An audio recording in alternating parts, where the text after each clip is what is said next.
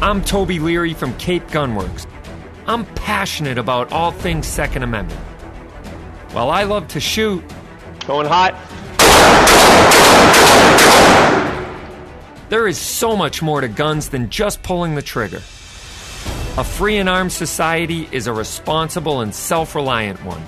Join us to talk all things guns, freedom, and self defense. It isn't just about being armed,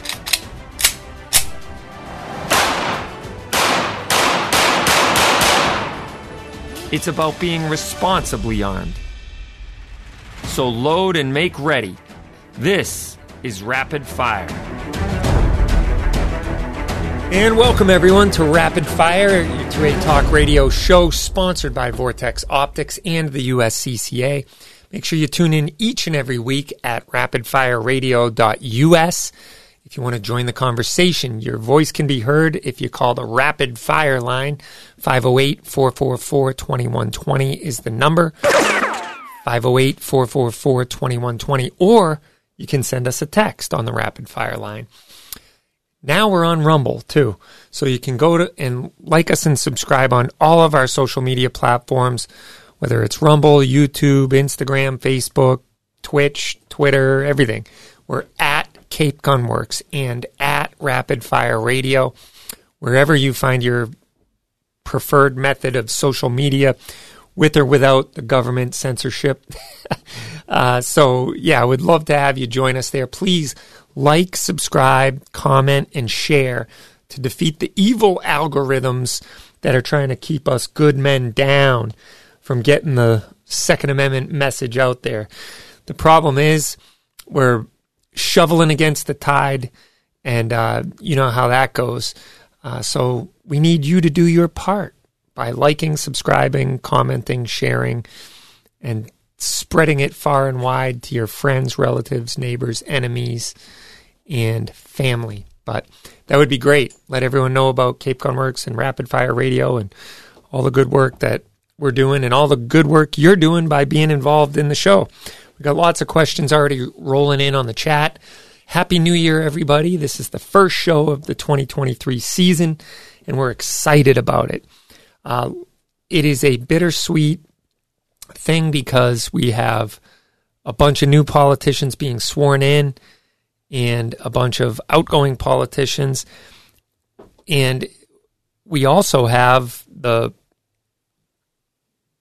the what am I trying to say? We're we have the potential of some major wins this year as it relates to the Second Amendment. There's going to be roadblocks. There's going to be uh, spike strips put in the road. There's going to be some hand grenades rolled into the room and the doors closed as a result of those big wins. And one of those is, you know, in New York, you look at uh, what happened there. Uh, the New York State Rifle and Pistol Association took on Bruen, the attorney general, or the commandant of the state police, whatever he was um, or is, and sued for their May issue status. In in June, it made it all the way up to the Supreme Court, where they decided on it uh, in June, and it was very favorable to gun owners. And Clarence Thomas wrote the majority opinion and basically said that the Second Amendment is not a second class right. It has long been treated differently than all the other rights, but the truth of the matter is that the same protections all of our rights are afforded applies to the Second Amendment.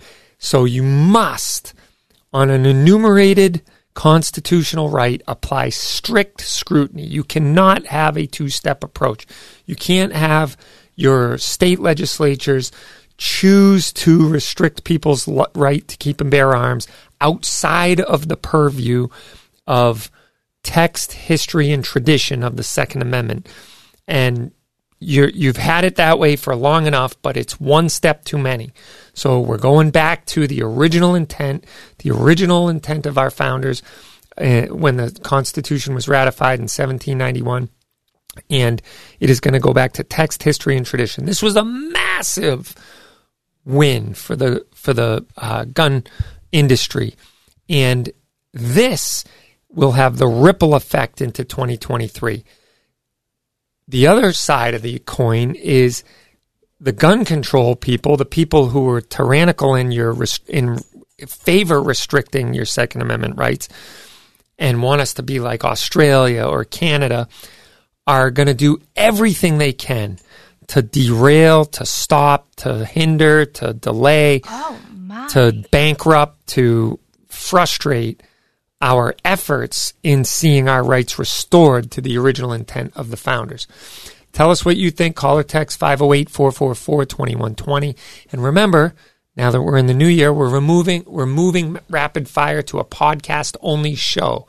You can always tune in at rapidfireradio.us and we will be off the airwaves soon. So if you're listening to my uh, salty windpipes across the airwaves, at some point you're going to have to find find us online and on the on the podcast, which is great because you get to listen whenever you want, whether you're driving in the car, sitting at home, at work, you know, when you're doing yoga, when you're uh, you know in your happy place, you can put on rapid fire no matter where you are or what you're doing, whenever you want. So that's a big plus to the switch of our format. Um, but anyway, getting back to what I was saying. So we have already states trying to defy this Supreme Court ruling. New York being the the chief offender. We also have New Jersey and Oregon and uh, other states following suit quickly.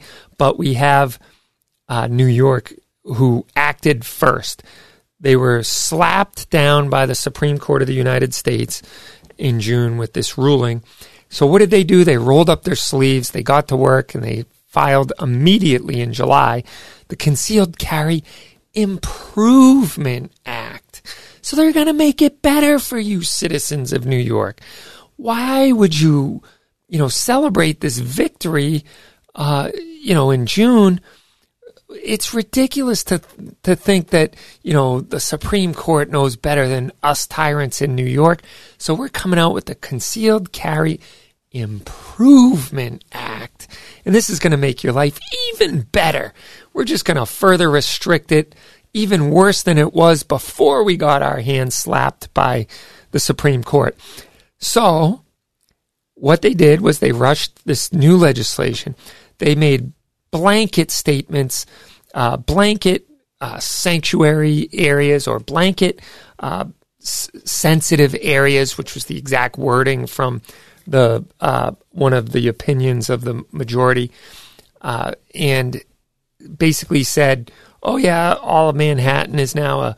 sensitive area, so you can't carry a gun, even in your own place of business if you're in these areas. So, uh, basically, they they really tried to stick it back at the Supreme Court of the United States. And so now the Second Court of Appeals has got involved. Um, and Justice Sotomayor has decided whether or not they're going to take the case. And they asked for some briefs from the Second Circuit Court of Appeals. And the interesting thing, I just watched a video that was dropped by the National Gun Rights uh, .org, and they basically broke it down to how the Second Circuit Court of Appeals is defying the Supreme Court of the United States by uh, a four point, point, four different points. Number one, they say it's way too new. It's too early for you guys just granted cert and ruled on the Bruen case in June. Here it is six months later. We know you're not ready to take up another gun case. So just don't even get involved because it's too fresh. It's too new. There's hundreds of courts working this through around the country. So just stay out of it. Number two, they say uh, this stay or this temporary restraining order is not an error. It's, it's not an error. Don't worry about it. You don't have to worry about that. And uh, number three, they say that uh, it won't cause any injury. This new rule, this new law won't cause anyone any injury, even though they're restricting rights in violation of Bruen. And number four, they say, you know what? You should just stay out of it. You're the Supreme Court, but just stay out of it. Don't go poking your nose where it shouldn't be poked. And we'll get into that on the other side. Uh, don't forget, we got a poll up on our Twitter page or at rapidfireradio.us. and that is what is the best way to be a good 2A advocate in 2023? We're all making New Year's resolutions. Number one, you can donate to an advocacy group. Number two, you can write or call in your reps or letters to the editors. Number three, you can go buy a gun.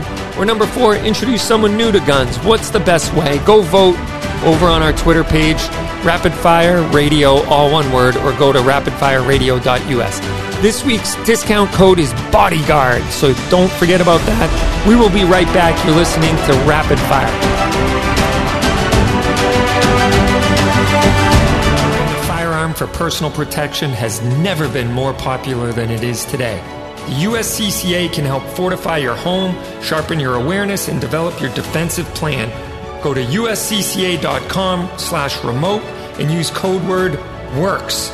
Your family's safety and security is your responsibility. Go to uscca.com slash remote and use code word WORKS to sign up for a USCCA membership and get special training, legal advice, and legal protection you and your family need. Vortex offers the very best optics specifically made for shooters with rugged construction designed for extreme environments. Vortex Optics build quality ensures accurate, reliable, and repeatable performance every time you squeeze the trigger. Add fully multi coated lenses and nitrogen purging, and you have a quality optic with an extremely reasonable price tag. That is the Vortex difference. Come into Cape Gunworks to see the full line of Vortex optics today.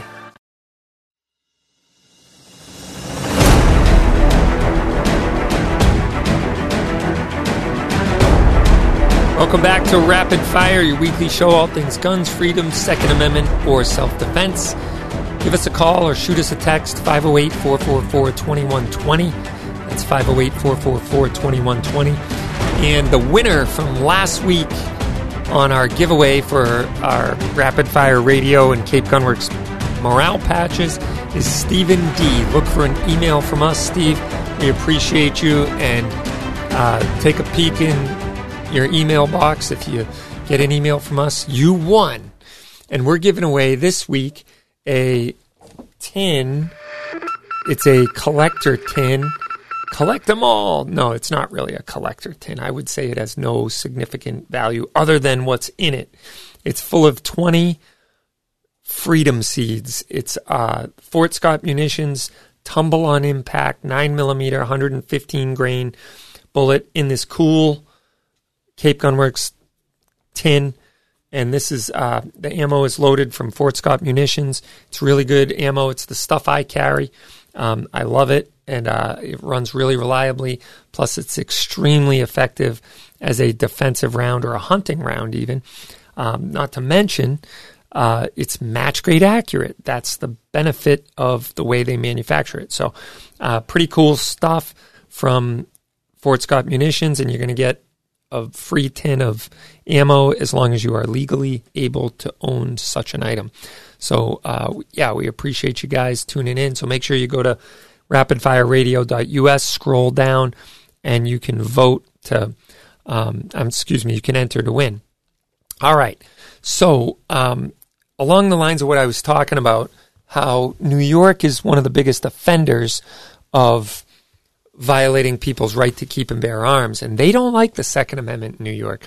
Um, I would say New York City specifically, because the rest of the state seems to have a great handle on it. And you know, you look at upstate and out in the country, everybody has guns out there, and they all hunt and they all carry guns for personal protection. But some reason, you get in in New York City proper, and they lose their collective um, brains and decide that it is not okay for you a responsible, um, responsible citizen to own and possess and carry a gun in the public space because they don't trust you. So I have a problem with government who doesn't trust me. Um, that makes it a two way street. Now I don't trust you. Uh, if you don't trust me with a gun, why should I trust you with uh, a gavel and an ability to write laws that are going to further impede upon my rights as an American citizen? But I digress. Uh, New York is up in arms, if you will, about what the that Bruen decision that came down in June, and so they are openly defying them. And now it appears that um, the Second Circuit Court of Appeals has defied them as well. And I know Jared from Guns and Gadgets has just dropped a um, a video on this as well. I haven't got a chance to watch the whole thing, but um, the preliminary statement from what the Supreme Court asked of the Second Circuit Court of Appeals um, says this In July of 2022, the New York State Legislature enacted the Concealed Carry Improvement Act, or CCIA, to make necessary changes to the state's firearm licensing and possession laws following the court's decision in the New York State Rifle and Pistol Association v. Bruen Shortly after this legislation took effect, applicants, five individuals with carry permits and a sixth individual who has never applied for a firearms license, sued to challenge nearly every provision of the CCIA as unconstitutional as they should, because it was. uh, after giving respondents approximately three weeks to oppose the motion seeking preliminary injunction as to dozens of district distinct provisions in the U.S. District Court, for the Northern District of New York uh, entered a preliminary injunction against defendants' enforcement of vast swaths of the CCIA on a statewide basis. After full briefing and consideration, the three judge panel of the U.S. Court of Appeals for the Second Circuit granted respondents' motion for a stay of the preliminary injunction pending appeal and ordered ex- expedited consideration of the matter with respondents' opening briefs due on January 9th, 2023. So applicants now ask the court to take the extraordinary step of vacating a stay entered by a court of appeals. How dare they? This court should deny the request for multiple independent reasons. As I said before the break, first, applicants cannot show that this court is likely to grant review of the Court of Appeals. That's awesome. Talk about projection, huh? They're like saying, you know, guys, we know you got a lot on your plate. There's a lot going on in this world. There's going to be legal challenges all along the way. And you guys just ruled on this in June. We got to let this work its way through the court systems. So you know you're probably not going to take this up, right? So therefore, they're uh, they're they're you know projecting onto the Supreme Court what is going on. Second, applicants have not shown that the Court of Appeals erred, much less clearly and demonstrably erred in issuing a stay. Uh, they give a bunch of legal, you know, precedent to this. Uh, and uh, respondents also showed below that a stay was in the public interest and necessary to avoid irreparable injury from the injunction. For example, the injunction would have precluded the enforcement of a good moral character requirement for firearms licensees, therefore requiring the state to issue licenses to people with a demonstrated propensity to misuse firearms, according to us.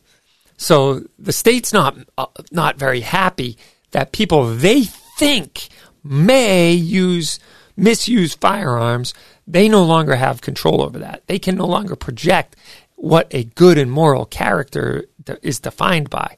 Oh um, my! So, uh, and uh, by contrast, this is the other one. Uh, applicants won't suffer irreparable injury or irreparable injury from the stay pending the court's appeals expedited resolution of the appeal the injuries cited by applicants are either hypothetical or sufficiently narrow that they cannot overcome respondents' strong showing on the merits and equities. At a minimum, any uh, vacatur of the stay should be limited to applicants since the statewide relief ordered by the district court is grossly disproportionate to the individual harms alleged.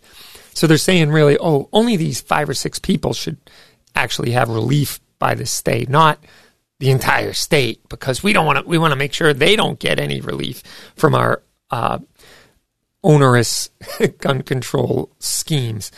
So then they give a bunch of factual background, and it's a long. I guess it's like forty something pages, forty eight pages of uh, you know drivel on why they think that uh, their violation of your Second Amendment rights are just perfectly in line with everything that should be done in, in you know across the board in New York. So uh, check that out. Um, go support nationalgunrights.org, who I think is doing a lot of good work in this uh, area, and um, you know keeping tabs on it. You can also check out Jared's video uh, from Guns and Gadgets on it. Uh, but yeah, it's it's pretty interesting um, that. And fourthly, they said said basically that uh, SCOTUS should mind its business, its own business. Let us deal with this. Um, and it says that uh, its involvement is pre, its premature invent, uh, intervention is inappropriate and unnecessary. Isn't that true? Oh yeah. So the Second Circuit Court of Appeals now feels it's it's premature, inappropriate, and unnecessary for the SCOTUS to get involved in this case. Uh, because frankly, let New York do New York. But SCOTUS is looking at this like actually, uh, all New Yorkers still live in the United States and have constitutionally protected right to keep and bear arms. Uh, so whether they live there or not doesn't give you a right to violate said protected rights. But anyway, we'll see how it all plays out. Tell us what you think. Call or text 508 444 2120. And uh, don't forget, we're moving the show to the podcast only. So go to rapidfireradio.us. Just get signed up for whenever we go live. You can interact. A lot of the people in the te- on the chat have said, make sure your radio listeners know how much fun the actual live chat is because you get to be involved. So before the show started, we had some people on the chat, um, and one of the commenters made a great point, and he said, if pre-ban versions of quote unquote assault weapons aren't jumping off the wall and committing crimes, then what makes them think post post ban ones will? Shouldn't the restriction be on the person and not on the individual items? And I would agree 100%. Evil people find whatever tool is expedient, and if they're going to commit evil acts of terror and malice and murder and mayhem, they are going to use whatever is at their disposal whether it be a gun, whether it be a car, whether it be a bayonet, whether it be a sword, whether it be a machete or a flamethrower or a Molotov cocktail or flaming cats or hired ninjas. It doesn't really matter. The point is, they're evil people and they're fully committing to cause that mayhem and malice. And the best way for you to protect yourself is to get a license to carry and carry a gun. Can avoid, escape, and defend. Learn what you need to know to keep a firearm for self defense. This full session class will introduce you to situational awareness practices and the legal use of force. Go to capegunworks.com and click on the training calendar. Look for the Avoid, Escape, Defend class. This is Rapid Fire. I'm Toby Leary. We'll be right back.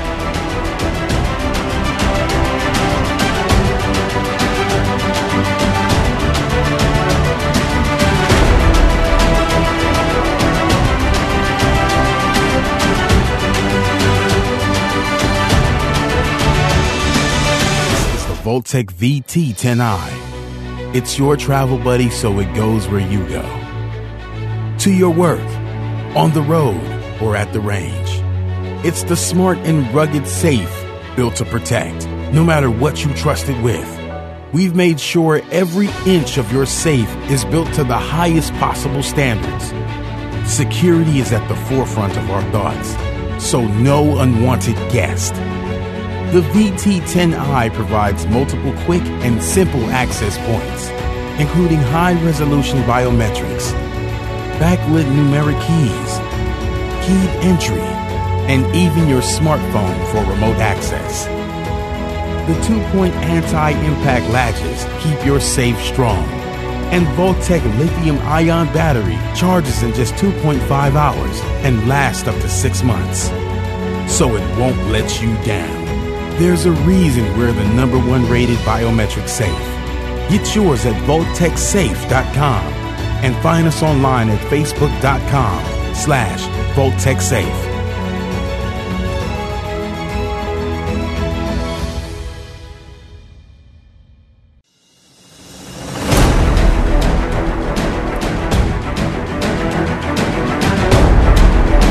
Welcome back to Rapid Fire. Phone number here is 508 444 2120 if you want to give us a call when we're live, or you can leave a message when we're not. And we will play your message or get you on the air. Or you can text us a question or a comment to 508 444 2120. Uh, the poll of the day is What is the best way to be a good Second Amendment advocate in 2023? It is New Year's resolution time, folks, and is is being a 2A advocate part of your resolution? If so, what's the best way to do it? Number one, you could donate to an advocacy group. Number two, write or call your reps or editors and senators, etc., editors of the local newspaper. Number three, you could buy a new gun. Number four, introduce someone new to guns and the Second Amendment way of life. They can shoot them. So, what say you? Um, I'm looking at the poll results right now, and it looks like introduce someone new to guns is at 55%. Buy a new buy a new gun is at 22%. Write or call reps and editors uh, is at zero. Uh, okay, and Number four, join an advocacy group is at 22% as well. So, uh, plenty of time to vote in the poll. So, go ahead and do that, and uh, you'll be able to see the results. Um, but go to rapidfireradio.us and you can scroll down and find the poll question, or go to Twitter. It's all one word, Rapid Fire Radio, and you'll be able to uh, chime in on the tw- on the poll. Don't forget this week's discount code if you're keeping track is Bodyguard. So if you want to shop on our website, you want to get a special savings off the entire purchase, Bodyguard. And again, we're rolled it right right into the new year. Free shipping on anything over 300 bucks. So basically a full case of ammo will get you free shipping. And yes, we ship in Massachusetts. So the Cape Gunworks delivery vehicle will hit the road and come to you. So pretty cool stuff for the 2023. We're going to keep it rolling as long as we can. Um, all right, couple little tidbits of information for you. FBI background checks for December of 2022. So December is always a busy gun buying month. People are in the spending money mood for Christmas and for whatever else reasons. But in December, we did 3 million 36,531 background checks by the FBI. So that doesn't necessarily mean that they were all new gun sales. Um, it could have been, you know, someone redeeming a consignment or redeeming a gun or transferring one to a buddy. Uh, but still, even still, three million thirty-six thousand five hundred and thirty-one is nothing to shake a stick at, which brings the grand total for 2022 31 million 596,646 background checks for the year 2022. Congratulations. AR 15. I am applauding all of you right now who went out and made a purchase and did a background check and, you know, uh, sold a gun, bought a gun, introduced someone new to shooting, transferred a gun to a buddy, a kid, a father, a friend um, et cetera, et cetera. So that is the third biggest year, third largest year of all time in our country's history. So it's number three on the list. 31,596,646. So we were only uh, we are less than 4,000 short of hitting the 32 million mark. That's amazing. Uh, that's a lot of guns. So, anyway, we'll see how 2023 plays out. What do you guys think? Is it going to be busier or slower than 2022? 2022 was a little slower than 2021, but not by much. Um, for the, from for the most part, it was uh, you know most people. Uh, it was a it was slightly down, which is to be expected because 2021 was just off the rails. But anyway, um, all right, I'm going to get to some of your questions here. Uh, KJ's wondering if I have any reviews on the Springfield Saint 9mm PCC. And no, I don't. Um, I have not seen that. I haven't done one yet. Um, I'm wondering uh, if that. It looks to me like I, I, haven't even laid eyes on one personally. Um, but those are a basically like the Colt AR-15 nine millimeter version. It looks like it takes the same stick mags, and uh, I believe it's the Victor series that comes in nine millimeter.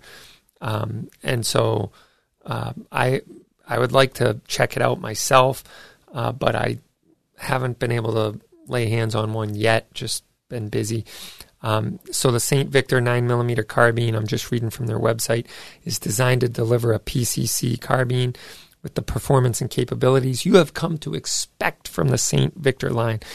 And those of you in Massachusetts have not come to expect anything out of the St. Victor line because they would have been a prohibited gun here in Afghanistan, um, according to um, the Maura Healey's reinterpretation of assault weapons ban and uh, basically turning 20 years on its head of settled law and making it so that we can no longer buy, sell, or uh, buy or sell um, AR-15 platforms in this state, no matter how they're constructed, even if they are constructed in a in a way so as to not um, have the evil features that were outlined in the ban. Um, the only way we can successfully sell AR-15s is as a factory man- made fixed mag AR, where the magazine is fixed in the gun, and it's an awful boring way to buy an AR-15, but it is a way to get one. And a lot of the people who hunt uh, coyotes at night, et cetera, et cetera, have used that to their advantage, and they've made a fixed mag AR um, f- pistol for hunting purposes. Because in this state, you can hunt with a pistol at night as long as the casing is less than 38 caliber, which a 5.56 bullet is. It's 0.35 caliber, so um, therefore you can hunt uh, with a AR pistol in this state. But the only way you can possess an AR pistol in this state is if the magazine is fixed. So it, it turns out to be a really cool way of uh, exploiting uh, dumb politicians' laws and making it so that you can legally hunt with them at night. Uh, and a lot of people I know are putting like a 14 and a half inch barrel on there and not pinning and welding a muzzle brake on there, just putting a muzzle brake on there. So it's a 14 and a half inch barrel. And then you got tons of pic rail for mounting thermal optics or a, uh, of night vision optics on there and being able to use it for hunting coyote. It's a very effective, efficient round. Um, so anyway, that's just something to uh, think about. But um, I'd love to see our rights restored in Massachusetts here um, as we uh, progress. Uh, don't forget to give us a call and let you let us know what you think. 508-444-2120. And the winner of the giveaway last week, which was the Rapid Fire and Cape Gunworks uh, morale patches is Steve, Stephen D. So look for an email from us and make sure you go on for the giveaway of our Cape Gunworks branded Fort Scott munitions tin of 115 grain tumble on impact ammo. So uh, we'll announce the winner next week. And uh, this week's discount code is bodyguard. So anyway, let's get back to the questions on the chat. Um, the first part was cut off of Frank's question about the ARs, pre-ban ARs running out at night. If someone owns pre-ban mags and pre-ban lowers, logically speaking, why can't they possess post-ban high cap mags and have evil features on their post-ban lowers? Um, Frank, an earlier commenter said that uh, there's no room for common sense in any argument that you're going to make, okay? And that is the law of the land in this state common sense need not apply. So stop making rational, logical arguments because it's not going to be considered. So that's just the way it is, unfortunately. Uh, Davey thinks that Maura Healey is going to give us background checks for ammo. Um, yeah, I've seen some states try to do such a thing. California's one, and uh, other states have talked about it. And I'm sure Maura Healey has never seen a uh, gun control ban that she hasn't liked. Um, but um, hopefully, we maintain the status quo, and that is nothing new proposed. Um, and we're also probably not going to gain back any rights, especially with her in the corner office with the big fat pen in her hand. Uh, I doubt she's going to sign any pro gun legislation as it comes down the pipeline, if it were to come down the pipeline. Um, so I have a feeling that as far as legislatively, we're going to see a status quo of nothing new, nothing um, good or bad coming down the pipe. However, I do believe that the courts will be hard at work, even though Gun Owners Action League, the state organization that's doing a lot of good work in this state for advocacy is going to be real slow to file any type of uh, legis- uh, legal challenges based on the once bitten, twice shy rule of how much was spent to get the uh, Worman v. Healey case all the way to the Supreme Court, only to have them not grant certiorari. And so they're thinking about frugally applying the members' funds uh, in a way that would support any other state's legal challenges, maybe in the form of some sort of, um, you know, uh, legal support, as well as it sets some sort of legal precedent for us to now use as uh, when we do take these courses uh, cases to court, we'll have something to stand on rather than being the test case. we'll be the um, you know, we can point to say, hey, the Ninth Circuit or the Fifth Circuit or the Second Circuit has overturned these states' um, firearms restriction schemes based on the Bruen decision. So um, I think we have some optimism to look towards. I don't think it's going to happen anytime soon, but um, with the fact that the Supreme Court granted, remanded, and vacated lower courts' decisions as they apply to these um, assault weapons bans, like in California. Uh, it's interesting to see, and I believe also in Maryland they did that. Um, when those cases are straightened out, uh, what happens after that? So let's say California gets it right, like Saint Benitez, uh, Judge Benitez has already ruled that it is unconstitutional. And the Ninth Circuit Court of Appeals sent it back down to Benitez. And he's like, Yeah, like I said before, it's unconstitutional. Here you go. And so it's going back to the Ninth Circuit. So we'll see what happens. If it makes it all the way back up to the Supreme Court, then it becomes the law of the land in the whole country. If not, we're stuck with uh, waiting till the Ninth Circuit rules on it, and then we can use that as as some sort of uh, plus or minus in the column. If you're hearing this and you don't have your gun license, we have regularly scheduled LTC classes, including ladies only classes and a couples class coming up in January. So you don't want to miss out on the 21st. Sign up at capegunworks.com and we will be right back. This is Rapid Fire.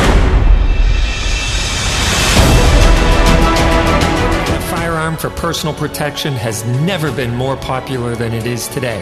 The USCCA can help fortify your home, sharpen your awareness, and develop your defensive plan. Go to uscca.com slash remote and use code word WORKS. Your family's safety and security is your responsibility. Go to uscca.com slash remote and use code word WORKS to sign up for a USCCA membership and get special training, legal advice, and legal protection you and your family need. Vortex offers the very best optics specifically made for shooters with rugged construction designed for extreme environments. Vortex Optics build quality ensures accurate, reliable, and repeatable performance every time you squeeze the trigger. Add fully multi coated lenses and nitrogen purging, and you have a quality optic with an extremely reasonable price tag. That is the Vortex difference. Come into Cape Gunworks to see the full line of Vortex optics today.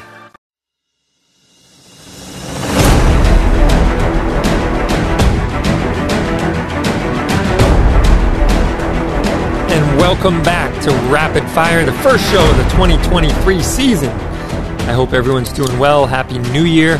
And it's the very first gun of the week of the new year as well. And this this week's gun of the week is the Walther PPK. Um, it's a 9mm Kurz or 380 ACP as it's called. And if you've always wanted to be James Bond, this is your chance. You can come down to Cape Gunworks or you can order online it's uh, you can go to rapidfireradio.us and click on the gun of the week button also, and you'll be brought right to it where you can add it to the cart and use checkout code GOW to get a special discount on it. But the one we have today that I'm going to feature is a uh, stainless steel version, and it's all Walther. It's uh, Walther Arms. It is not the Interarms or the Smith and Wesson version of it. It's all Walther under the Walther banner now, and uh, it's a pretty cool gun. So go ahead, you can play that uh, if you want to be if you want to be uh, play out your James Bond fantasies. This is the gun you got to have. So anyway, it's a uh, 380 ACP And, you know, if you're out hunting Goldfinger, this is the gun you need. Uh, it is pretty cool. Um, I gotta say, it's probably not a gun I would carry. I would ever carry. Um, I'm not a big fan of the slide mounted thumb safety on it, but the cool factor of this gun is really is pretty awesome. It's just a classic design, um, and you know it served James Bond very well through many decades, and uh, it's a double action pistol. So the first shot you're gonna have that heavy double action trigger pull, and then you'll have that single action trigger pull for every each and every shot after that. Um, so it's a nice light uh, single action on the second, fo- the rest of the follow up shots. Um, it also has a decock, so if the hammer's back and you put the safety on, it decocks the hammer. So there you have that. Um, this one has fixed sights that are machined right into the slide, the top of the slide, to keep the overall appearance of it down. And uh, yeah, it's a pretty cool gun. Comes with the little extended magazine with the thumb, uh, excuse me, with the pinky grip on it, and it's got the nice hard plastic uh, grips. The other thing that's pretty neat about this is the case it comes in. It's like a velvet lined uh, box, Walther box with a l- nice little locking hasp on it. It's a they do a pretty good job packaging these up now, and this is still an extremely popular gun. I don't know if it's the nostalgia of it, um, or if people just think they need one in their collection because it's such a cool gun. Obviously, these guns were made in 32 ACP as well as 380, but the 380 is way more popular in this country, uh, and you know for all the right reasons. It's a more modern cartridge, in my opinion, um, but it's a it's a neat gun. Um, I actually have a customer that I just got this fully engraved for. We did a crazy engraving job all the way around, and it's going out to get plated now. But so there's lots that you can do with this gun. It's pretty sweet, and uh, uh, fun little gun to have in the collection. Uh, certainly strike up a conversation um, and live out your James Bond fantasies. Who at some point in their life hasn't thought, man, what a cool job, right? To be uh, some MI6 operator that runs around the, the globe solving crime. But anyway, uh, there you go. That's the gun of the week in all its glory is the Walther PPK. So use code GOW for the gun of the week. Go to rapidfireradio.us and click on the gun of the week button in the banner to get your hands on this week's gun of the week. Very cool Walther PPK. All right, we'll be back after this. You're listening to Rapid Fire. I'm Toby Leary.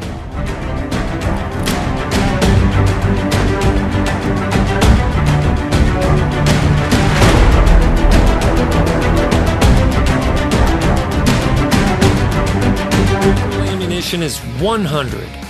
This is where the American ingenuity met a trailblazing spirit. Hard work united with patriotism and technology blended with new ideas. That's Federal Ammunition. Right here in Anoka, Minnesota, born in 1922, made in America, and proud to be the best. Federal Ammunition, a century of innovation. And we're only getting started.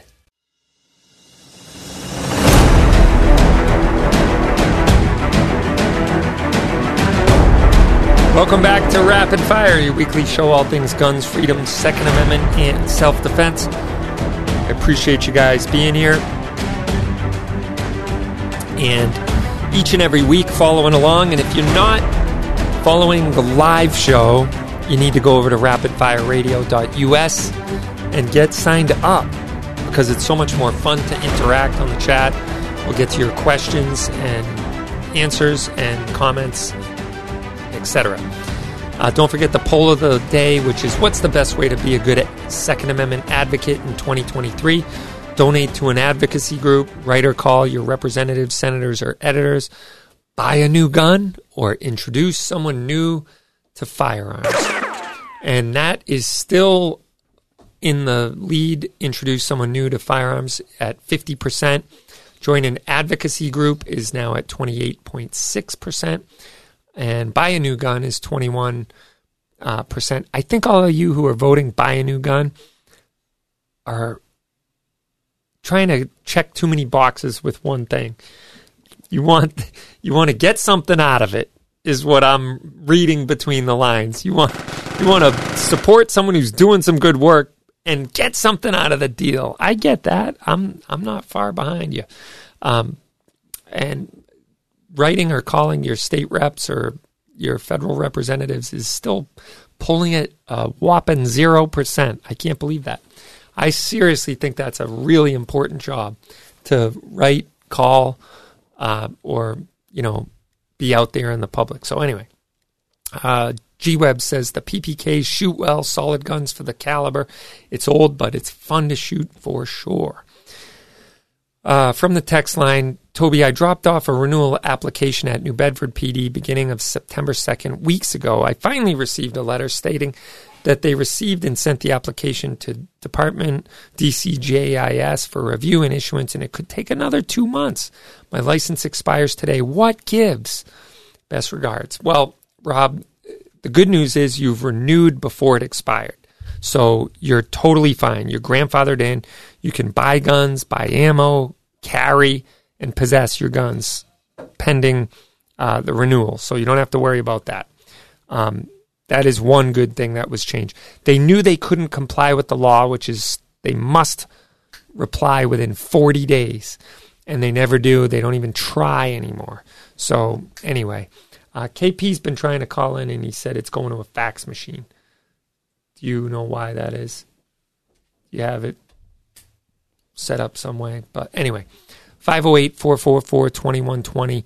Give us another try, KP, and we'll see how it how it goes. Um, but anyway, um, yeah, so I would definitely document your progress through that, Rob, um, through New Bedford PD. And uh, if you dropped it off on September 2nd, um, they have 40 days to respond from then. So obviously they're way behind the eight ball. Um, I would just get your ducks in a row because you have 90 you've you've technically been given a denial even though that's not likely to happen. So I would say you have 90 days after the 40 days has elapsed. So 40 days from September 2nd is when the 90 day appeal process kicks in. So you want to make sure that you don't let it lapse past that 90 days. You want to appeal. Um, so, anyway, uh, there you go. Uh, let's see.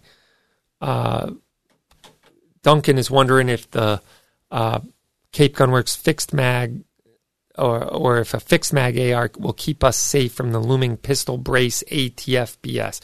The answer to that, I, I'm afraid, is no. So we're going to have to find another end around. Well, there's basically three choices as I see it. There might be a fourth choice out there, but the way I see it is the ATF pistol brace ruling is said to come down here in January of 2023 and there's three possible options. Number 1, you comply, you take the brace off your AR pistol or your braced pistol. And B, number 2, door number 2 is you do nothing. You say, hey, there's 40 million of them out here, come and take it.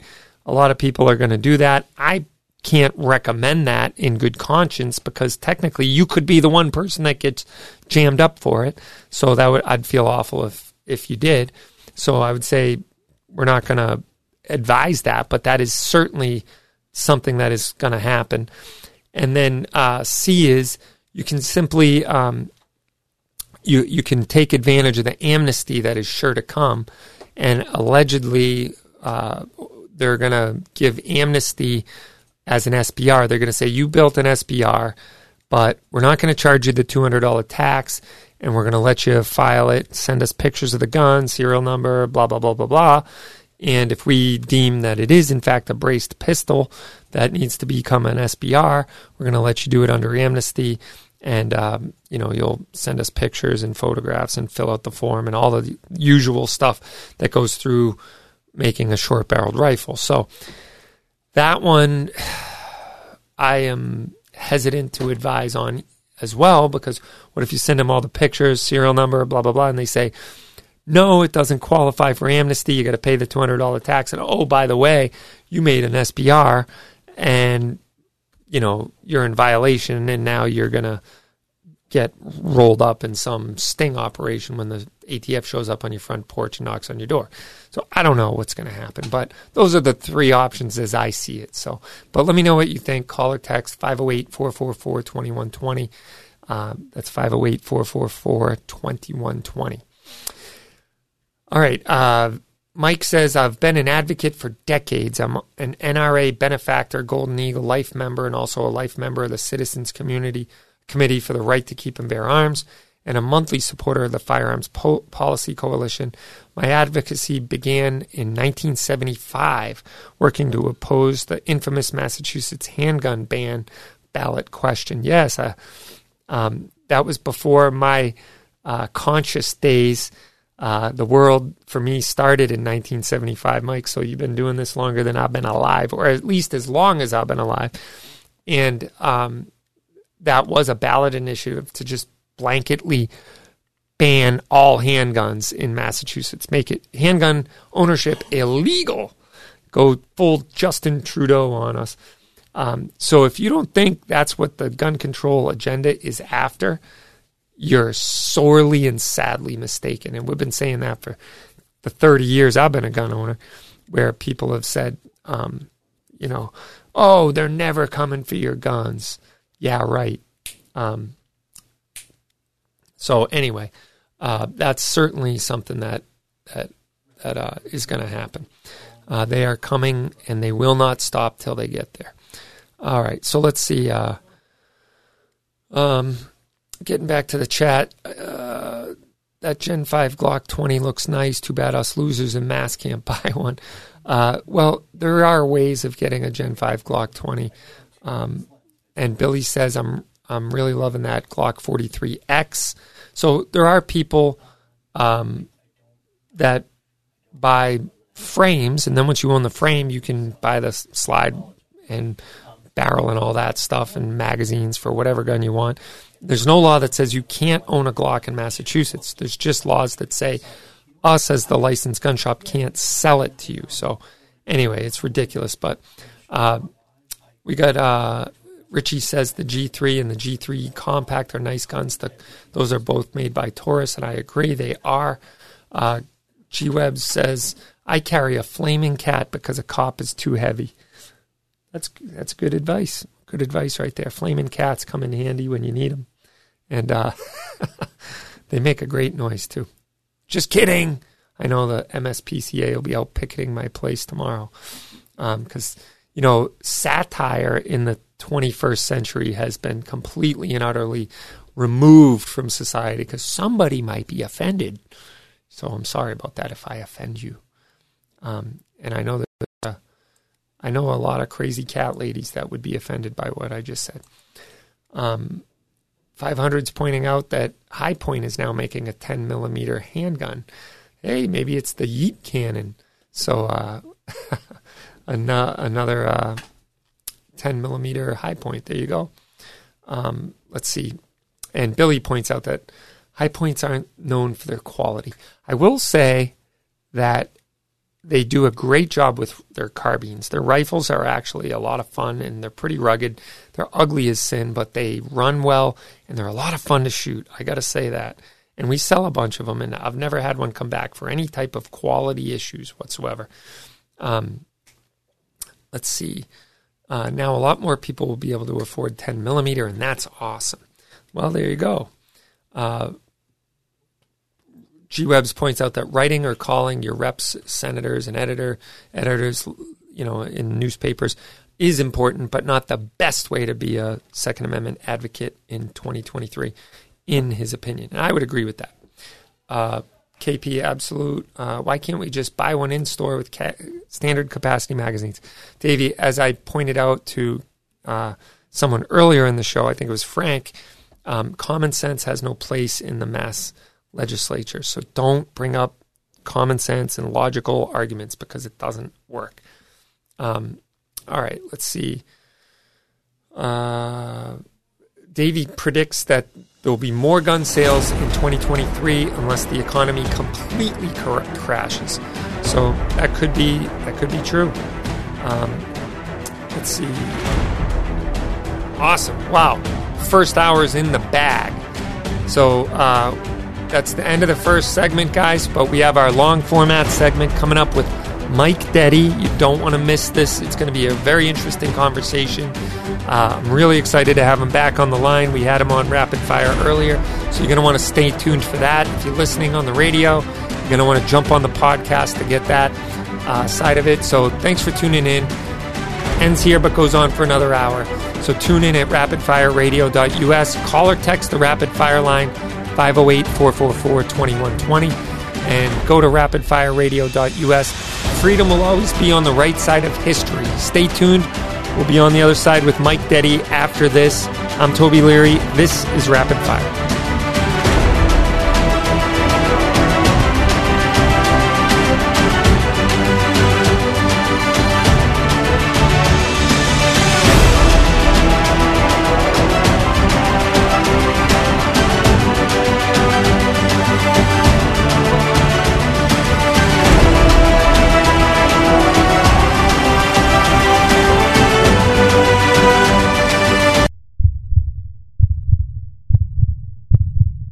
May your tag of a lifetime finally come through.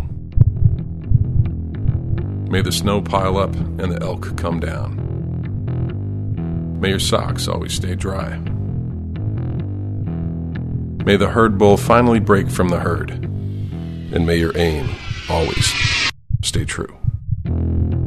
Welcome to the next level. Welcome to the Vortex. Once you're involved in something like this, the stress level it can tear up a family. He said he was tried in the court of public opinion before he ever stepped foot in a courtroom, but surveillance video helped shed light on what actually happened. 50 year old Ford employee Billy Cohort was charged with attempted murder for shooting his gun in the United Auto Workers 551 parking lot in June 2016. To have everything you work for taken away. Cohort was suspended and then terminated from his job with Ford, where he had worked for nearly two decades. To have somebody have your back and have a company that have your back, and then they put me in touch with a great attorney. That was the best feeling. Go to uscca.com to learn more about protecting yourself and your family. Alexander Hamilton said, Those who stand for nothing will fall for anything. This is Toby from Cape Gunworks. When our founding fathers drafted the Second Amendment, there was no question of its meaning. Today, if you have questions, come to Cape Gunworks for some advice, training, or to send a few rounds downrange. We have a fully stocked pro shop with a huge selection of guns, crossbows, archery, classes, rentals, a 15 lane range, and a friendly staff. Come on down to Cape Gunworks, Airport Road, Hyannis, or capegunworks.com. Constitutional carry has become all the rage these days. Apparently, the mainstream media has gotten all over this term, and they're really misinterpreting what it means. And there's something that you need to know as a responsibly armed American. Constitutional carry simply allows you to carry a gun without a permit. That's it. It does not vacate your responsibility of what you're going to do with that gun. Remember, you are responsible for every action you take and certainly every round that comes out of that muzzle. And constitutional carry doesn't take that away. So when we're arguing with anti gunners who are complaining that constitutional carry makes the world less safe, let's remind them that whether a state has constitutional carry or an over the top requirement for you to get your concealed carry permit, none of that takes away your responsibility when you're dealing with a firearm. You will be held accountable for your actions as every responsibly armed American should be. So make sure you get the proper training and you know your laws so you're doing the right thing. I'm Kevin Michalowski, editor of Concealed Carry Magazine. Go to uscca.com to learn more about protecting yourself and your family.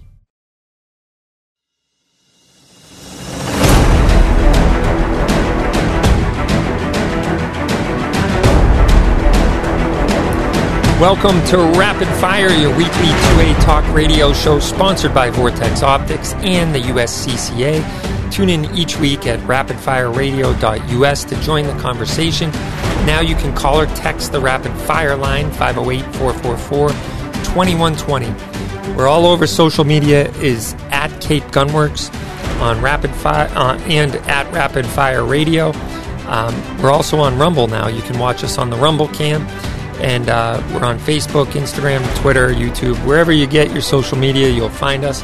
At Cape Gunworks is our handle. So uh, we're really happy to have on the second hour here with us.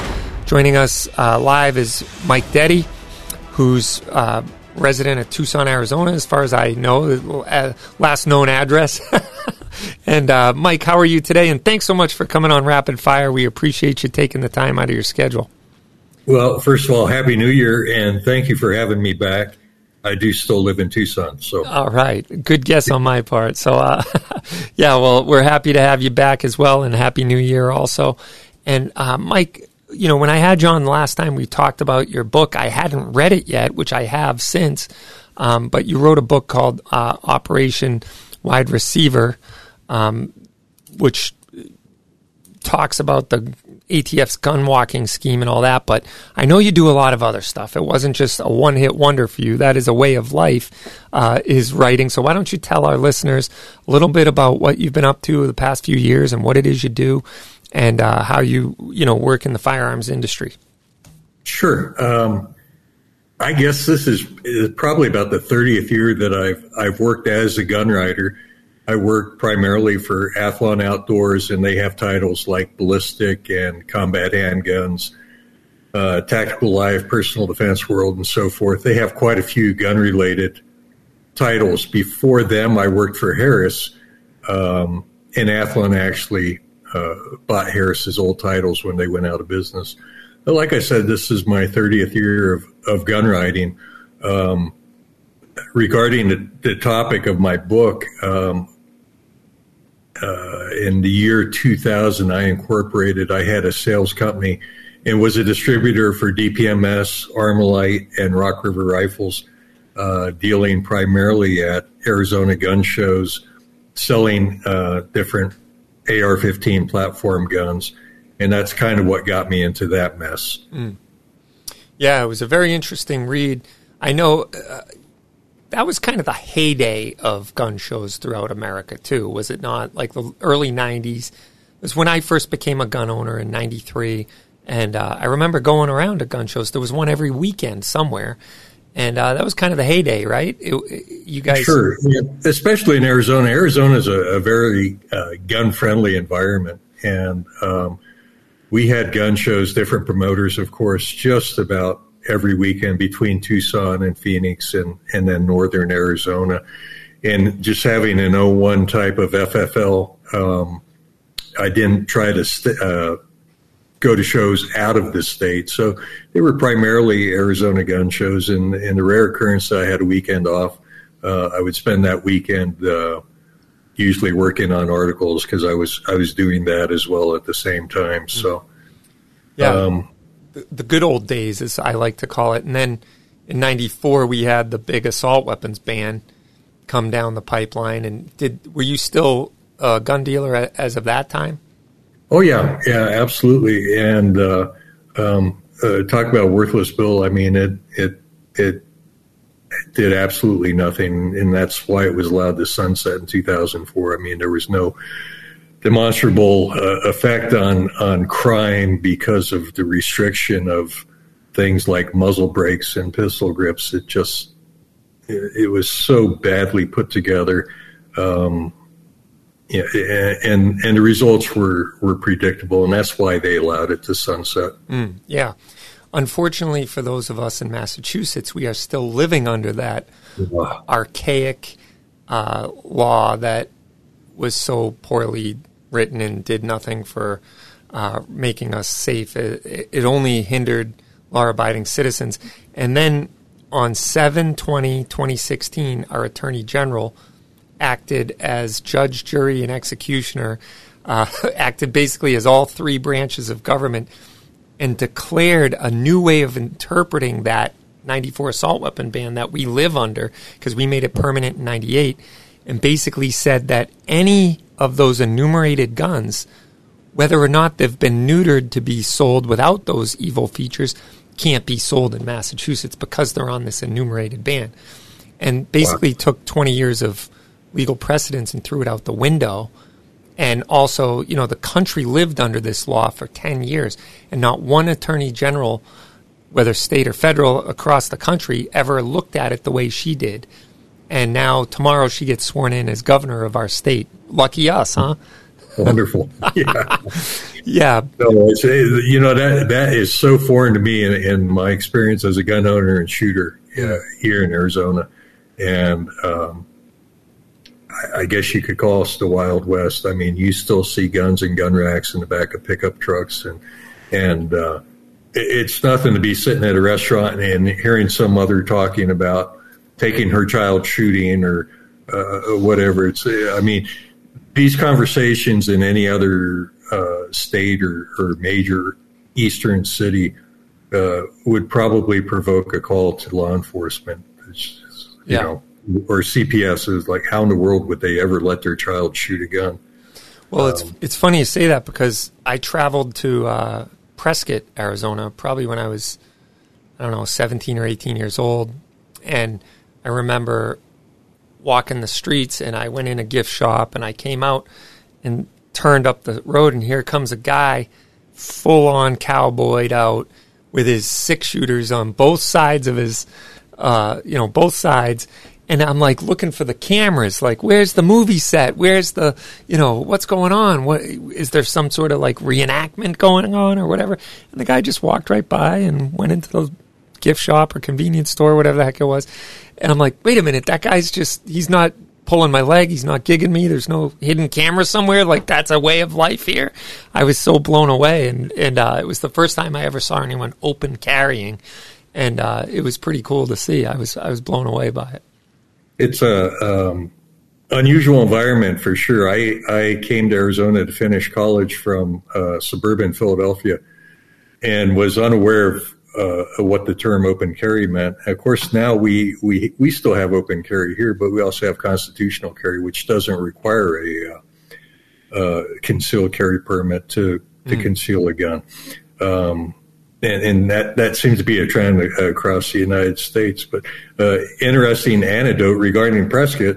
Um, a couple summers ago, Antifa decided that they were going to invade Prescott, and they all got on a bus and went to downtown Prescott, which, uh, if you might be familiar with the term Whiskey Row, where all the old saloons are.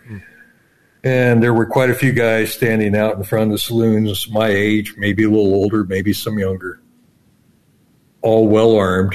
And uh, one or two people got off the bus, looked around, got back on the bus. And that was the last that Prescott saw of uh, Antifa. Yeah. An armed society does tend to be a polite society, does it not? You have to be. I mean, unless you're willing to take a, a, a butt kicking, you're going to have to be polite to the person that has the gun. Yeah. Uh, and, it- you know, to get that mentality through in some of the states like here in the Northeast, in Massachusetts, if you will, or New York or Connecticut or Rhode Island or whatever, where people don't understand that concept. They might have grown up without guns. They've certainly got quite the education from our, you know, academia here in Massachusetts, which tends to um, look down its nose condescendingly at people who are such knuckle draggers that they think they need to own a firearm to keep themselves safe. Um, but once people realize that, you know what, guns really do make a a safer, more polite society, just as our framers intended in the original, uh, you know, Constitution when they acknowledged that this uh, the right to self defense is the most basic human right, and you know, people were much more neighborly for hundreds of years for the first 200 years of our country's history.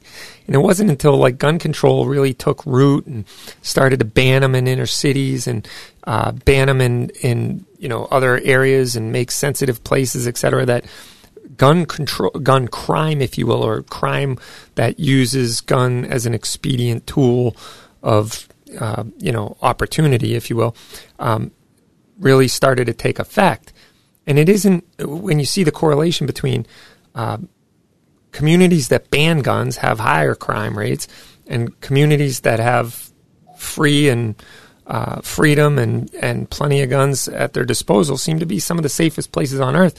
Why do you think that's so hard for people to understand?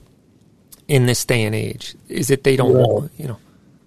I, I think because if they were to to agree with what you just said, um, it would cause them to reevaluate their their uh,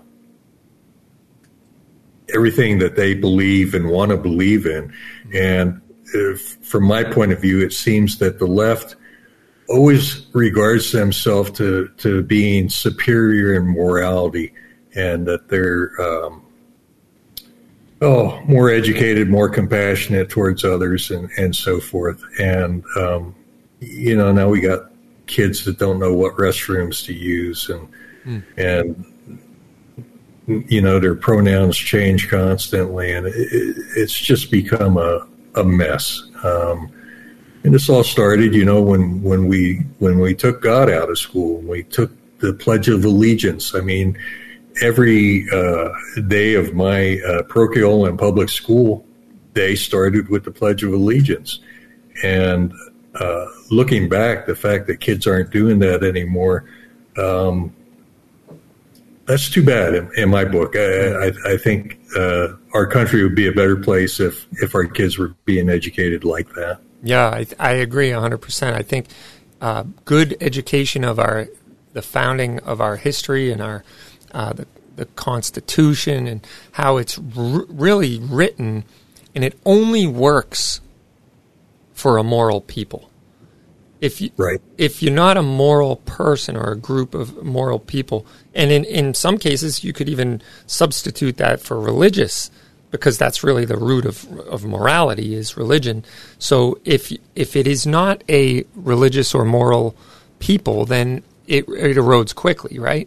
Now I can Right. you can almost understand people's argument for why why they shouldn't trust people with firearms because they've been taught that they're wild animals and there's no uh, right or wrong. There's no absolutes. There's no uh, moral standard to f- to judge by, and whatever people think is right is right. And you see that as you just explained in a lot of the shifting of uh, the boundaries in our society and the in the the moral decay of our society. Um, but it wasn't always like that. I think as people respected each other and respected law and respected the rule of law and respected where law comes from, uh, you know, it was a much safer place where you're more likely to have a neighbor come to your aid than to assault you, you know. and unfortunately, in this day and age, we, we don't see it as much in, in some of the societies where um, everything you just explained, you know, happens. So, um, just to shift gears a little bit, you um, you're currently writing articles. What is the majority of what you write about? Is it firearms? Is it uh, some of those issues we've been talking about? Is it everything? Is it you know, or are you still kind of? You used to do a lot of writing for law enforcement kind of um, magazines, and and from a law enforcement perspective, I believe, if I'm if I'm not Sure. mistaken. Um, uh, just about everything that I'm doing now is just straight up gun evaluation. So, uh, you know, typical like today, I, I've got a uh, a new 1911 from Savage that I went out and shot and had a lot of fun with, and uh, um, in, in my brief 200 rounds with it, it, it superbly accurate, nice trigger, no stoppages whatsoever. So um, it, it's going to get high praise from me, and um, yeah, that's typically what I do. I don't do too much uh, re- regarding laws or uh, different cultural things. Every once in a while, I'll, I'll do a piece that's a nostalgic piece talking about uh, some shooting event I did as a child or or uh, you know an experience I had with my grandfather's shotgun, something like that. But th- not too often. Yeah, so you get to test and evaluate a lot of a lot of new guns. And uh, do you have a favorite of one that you've tested and evaluated lately, or Well, uh, it's it's been I think about two years now. Uh, Springfield Armory's Hellcat has become a personal favorite of mine.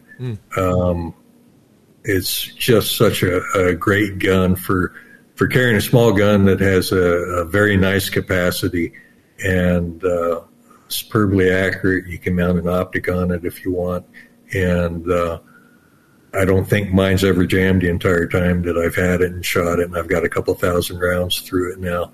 Um, but it's it's one of those guns that I pick up along with my car keys when I'm getting ready to head out the door. Mm-hmm. And when I was re- when I read your book, it seemed like your everyday carry back back then was the uh, was the 1911. I I personally am a guy that used to carry a 1911 every day. In fact, it's sitting right here. The one I used to carry is Colt Combat Commander, and uh, I carried that for 15 years, and now I carry a Sig 365. So you've kind of come full circle as well, and carry the nice subcompact striker fired 10 round or 12 round uh, pistol at this point. Yeah, you know, there's absolutely nothing wrong with the 1911. I think that the gun that I carried most, uh, Dwight Van Brunt, I don't know if that you recognize that name, but for a lot of years he was in charge of Kimber's marketing. And uh, we went to dinner one night at SHOT Show, and I explained to him a little bit what was going on with myself and ATF and the cartels and so forth. And uh, he took a napkin and he he said, if you were going to build your your dream 1911 to carry, what would the features be? And of course, I wanted beaver tail on night sights, and uh, I wanted aluminum frame for for lightweight and the three inch barrel. Um, and his custom shop built me a gun to my specs, and that was the gun that that I carried mostly during Operation Wide Receiver and. Uh, I think I had it loaded with Corbon's Powerball loads, which was a 165 grain um, round that had a, a, a, plastic ball at the tip of it, so it wasn't truly a hollow point, but that the the purpose of that plastic ball was to push in and make that bolt expand on contact with something solid. Mm. And I, I, felt very well protected with that as I've gotten older and and comfort has become more important to me than power, uh, these little nine millimeter striker fired guns. I mean, there's no exposed hammer. There's uh, no external safety to dig into your stomach. They're sleek. You can wear them for long periods of time. You can bend over and tie your shoes and and not have have it pop out of your waistband, providing you have the right uh, right holster for it. Mm. And uh, so those have, have become, I, I still, like I said, I still love 1911s. I spent a lot of time up at Gunsite training with 1911s. I shot them in competition for years. I had them in Marines. Um, it's a gun that, that I enjoy, and I've probably got 30 or 40 of them in my gun safe.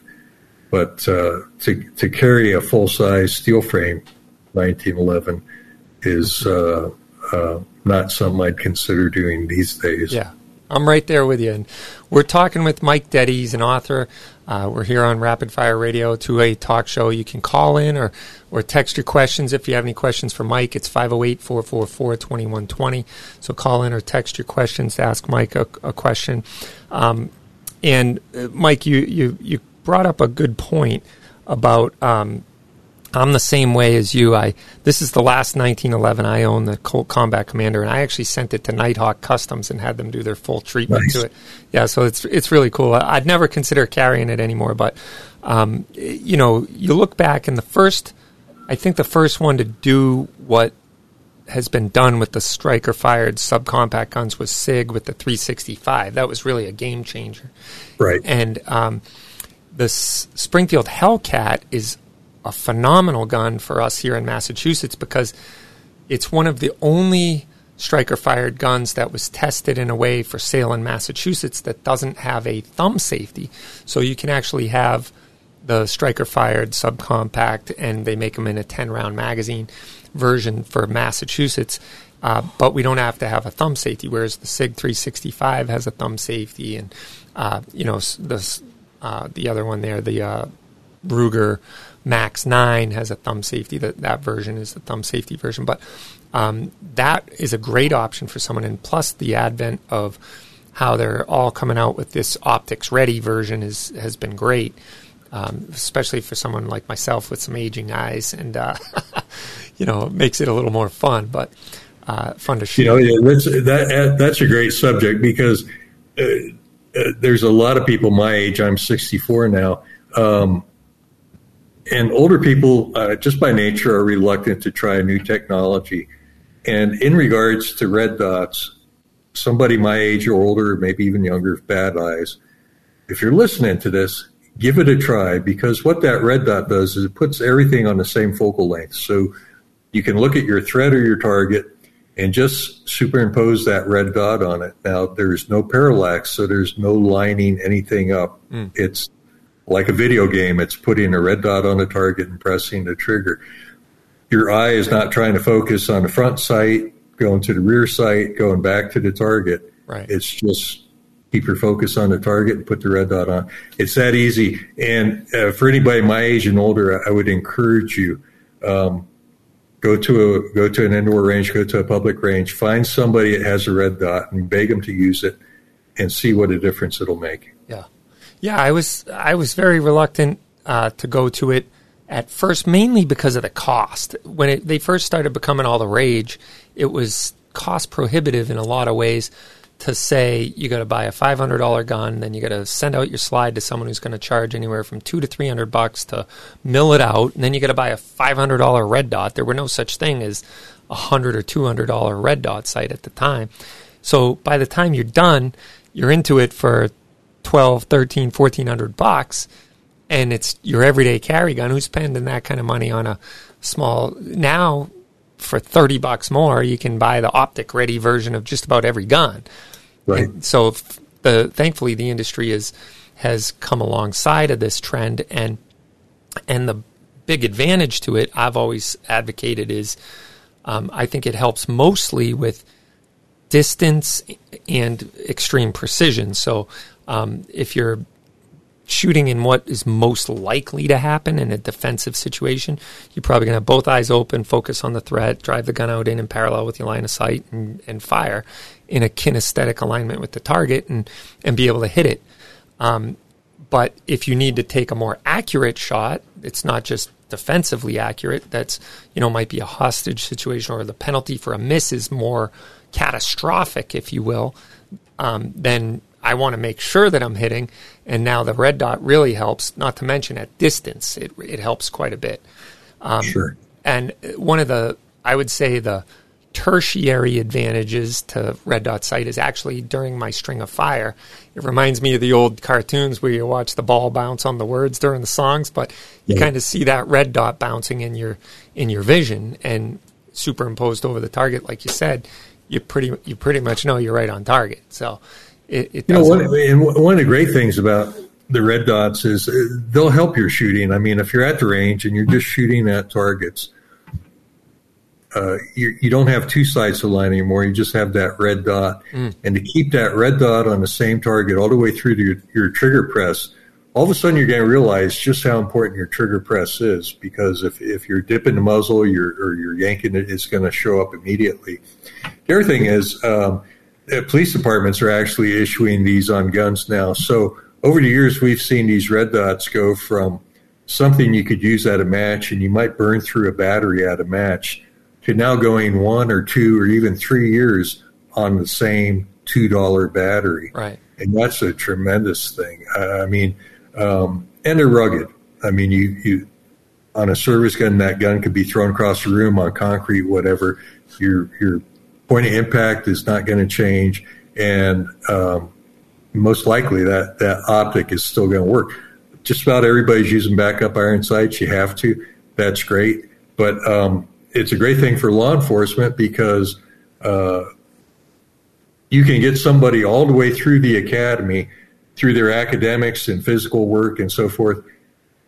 But if they can't qualify with a gun, you've invested a lot of money in somebody who's now not going to be a cop. Mm. And uh, if you look at the scores, and, and I believe it was Norwich University did a, a, a study, one platoon using uh, red dot optics and the other using iron sights, same gun otherwise. And um, gosh, it, it, it seems like on the first pass that they were qualifying like 30% more people than they used to uh, before they start using red dot optics. Yeah.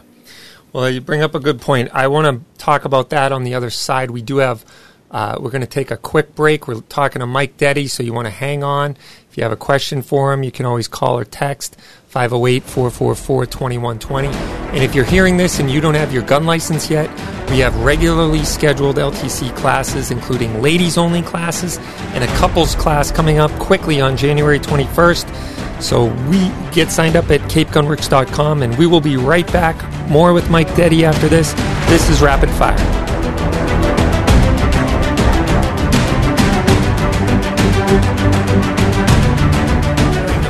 For personal protection has never been more popular than it is today. The USCCA can help fortify your home, sharpen your awareness, and develop your defensive plan. Go to uscca.com slash remote and use code word WORKS. Your family's safety and security is your responsibility. Go to uscca.com/remote and use code word WORKS to sign up for a USCCA membership and get special training legal advice, and legal protection you and your family need. Vortex offers the very best optics specifically made for shooters with rugged construction designed for extreme environments. Vortex Optics build quality ensures accurate, reliable, and repeatable performance every time you squeeze the trigger. Add fully multi coated lenses and nitrogen purging, and you have a quality optic with an extremely reasonable price tag. That is the Vortex difference. Come into Cape Gunworks to see the full line of Vortex optics today.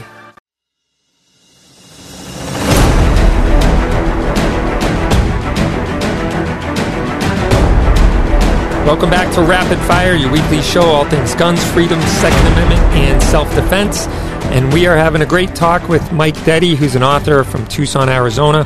He's uh, written many, many articles over the past 30 years in various uh, firearms publications, as well as that book, Operation Wide Receiver, a story of how uh, Mike, as a great patriot in service of his country, got mixed up in some of the ATF gun running operations, which I think ended up leading to Operation Fast and Furious, if I'm not mistaken. And uh, before we talk about that, I do want to bring that up a little bit, if you don't mind.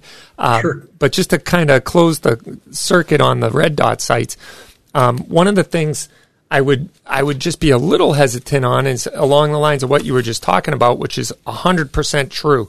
It's easier to give a, a new shooter a red dot pistol and have them hit the target a lot easier than with iron sights. However, um, batteries can die and optics can break, so it's still very important to get the basic fundamentals down of kinesthetic alignment with the target, just being able to get the gun in in parallel with your line of sight and be able to shoot the gun.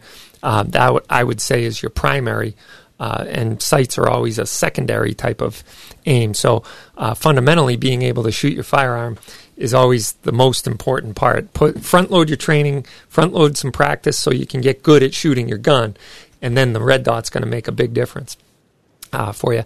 And along the lines of what you were talking about, you, you mentioned uh, lining up instead of having to line up two things, you only have to line up one. But I'd actually argue that it's lining up three things with sights: your front, your rear, and the target. And with a red dot, some people get this idea that they want to have the red dot co-witness with their sights and i'm like the only thing harder than lining up three things is lining up four things. So you're defeating the whole purpose of a red dot. Just put it in the middle of the reticle and have fun right? Well i tell you what you know in regard to a red dot the, the iron sights if your iron sights are on it makes sighting in that red dot a lot easier. Because right. what i do is put the dot right on top of the front sight there and if everything's aligned then um, that makes sighting it in quite a bit easier. I agree with that. Absolutely. In fact, you don't even need to shoot the gun to, to sight it in technically if you, if you have that at your as your advantage. Um, Mike, we got a question here on the chat. What is your favorite caliber if you have one? Gosh, I have so many. Uh, I guess it would go by what I reload the most frequently. Uh, 45 ACP, you know, being a 1911 guy is number one top of the list. Number two is probably 38 special. Mm. I shoot. I love to shoot revolvers, and uh, been doing quite a bit of that in the last two years up at Gunsite. And uh, third is another 45 caliber, 45 Colt. 40, or some people call it long Colt, but 45 Colt. I was out this morning, and I, I just I bought myself for Christmas a Pietta three and a half inch single action. Mm and uh, reloaded over to Holidays for it and using a 250 grain poly-coated bullet and uh, just had a ton of fun with that. There's just something about those old single actions that just make them a, a joy to shoot. Love them. I've always, you know, I used to own a Ruger Blackhawk. I sold it, but I, the reason I sold it is I want the Vaquero or a single action army or some, you know, maybe a Pietta or something like that. But in the People's Republic of Massachusetts, if it's not on the roster, we're not getting them. You know, so uh, we we have very limited choices when it comes to single actions. But uh, the the Ruger Vaquero is a is something I've always wanted and I've had my eyes on and and uh, so one of these days it's on my short list of guns to own. But I love shooting single action; it's a lot of fun. Um, I want to turn uh, the attention, if you if you will, a little bit toward what you wrote your book on, and uh, just let everyone, if you wouldn't mind, tell everyone what it is that you did. And, and by the way, if you want to call, it's 508 444 2120 um, is the number. But uh, you know, in the in the purview of you being a gun dealer, and I've had the ATF say the same thing to me a lot. Like, hey, if you suspect somebody's you know buying guns for somebody else as a straw purchaser, or for you know shouldn't be, or is buying for a prohibited person, give us a call. You know, we're going to help clear up the air and all this. And you know, I've always thought like, yeah, that's definitely something I would do. It's never occurred in my store, thankfully, um, but uh, we've you know, we know that straw purchasing is a is a crime that exists and it does happen. And uh, where you were in the in the gun show world uh, back in the '90s, you had uh, an interesting uh, interaction with some cartels down there. And why, if you wouldn't mind giving us the Reader's Digest version of it, I don't want to steal the thunder. I want everyone to buy your book and read it because I did, and it was great. It was worth reading. Sure. But give sure. us the Cliff, Cliff Notes version. In, in, regards to helping the ATF, uh, that's a slippery slope, and and one of the reasons I wrote that book is just to be a um, kind of a, a, cautionary tale for somebody who might be too eager to such federal law enforcement as as I was. Anyway, uh, 2006, I was at a gun show at the Phoenix Fairgrounds, and I, I had a young man come up and he asked me if I had any AR-15 lowers. I think I had six and uh, he bought them all. And of course, he had to fill out the background check because the lower receiver of an AR-15 has a serial number, so it's considered a weapon by itself in the, the eyes of the law. Passed the background check. Um, I thought, well, that's kind of odd. You know, he what his knowledge was not great, and uh, um, it's not unusual for people to buy six guns but to all be exactly the same, that's a little unusual. Mm. And then he came back the next day and he said, Hey, I was just, I wanted to know if you had any more of those lowers. And I said, No, you, you got everything I had yesterday. I've got another 25 coming in in time for the, for the gun show next week. And he said, I'll take them all. Mm. So that was obviously suspicious. A young man, pockets full of cash, not a great deal of knowledge about what he was buying. Uh, so I dog eared his 4473, his background check. And then Monday morning, I called my contact at the local ATF office and explained to him what I thought this person was up to in the, in the fact that he was not buying these lowers or guns for himself, but was buying them to pass on to somebody else. So he had me fax the 4473, and he called me back later that day. He says, You know, we've discovered this person does have some ties to the cartel. And would you be able to come in tomorrow and talk to my boss and explain to him what happened? I said, sure, not a problem. I just thought it was part of my duty as a, a federal firearms licensee to, to help out. And uh, much to my surprise, when I met his boss, he said, we, we really would like you to go ahead with the sale of these 25 lowers. It's instrumental in us making a case and uh, we'll, we'll surveil it. We'll make sure you're safe. And and uh, would you mind doing that? I said, you know, without even thinking, sure, I'm, I'm, I'm, glad to help. He said, well, before you leave today, would you mind calling this guy and we're going to record it? You don't mind, do you? And might remember I mentioned slippery slope there. So this is the start of that slope. Right. No, I don't mind. Glad to help you guys. Made that call, recorded it. And, uh, they put one guy behind my tables the next show when I transferred those 25 lowers to this individual. Um, and this was like turning on the tap. And then the next time I heard from this individual, he wanted 50 lower receivers. And uh, not a bright person, just in normal conversation, I found out that they were taking these lowers to a uh, uh, mailbox, etc., franchise, and actually shipping them over to California. There was a guy in California that was buying uppers via mail order, assembling short barreled rifles, and then they were putting them in, in uh, cars and driving them across the border to Tijuana for use by the cartels. Wow. So that's how this all started. But at some point along the line, ATF said, well, you know, we don't have a gun show for another three weeks, but we really want these people to have the guns. Your license address is your home address, so do you mind meeting with them at your house and giving them the guns there? And slippery slope again. That became the way we did business. We we didn't do it at gun shows anymore because there are just too many people around that could affect what we were trying to do. So, um, two, three nights a week, I'd have cartel associates in my living room right where I'm broadcasting to you from now.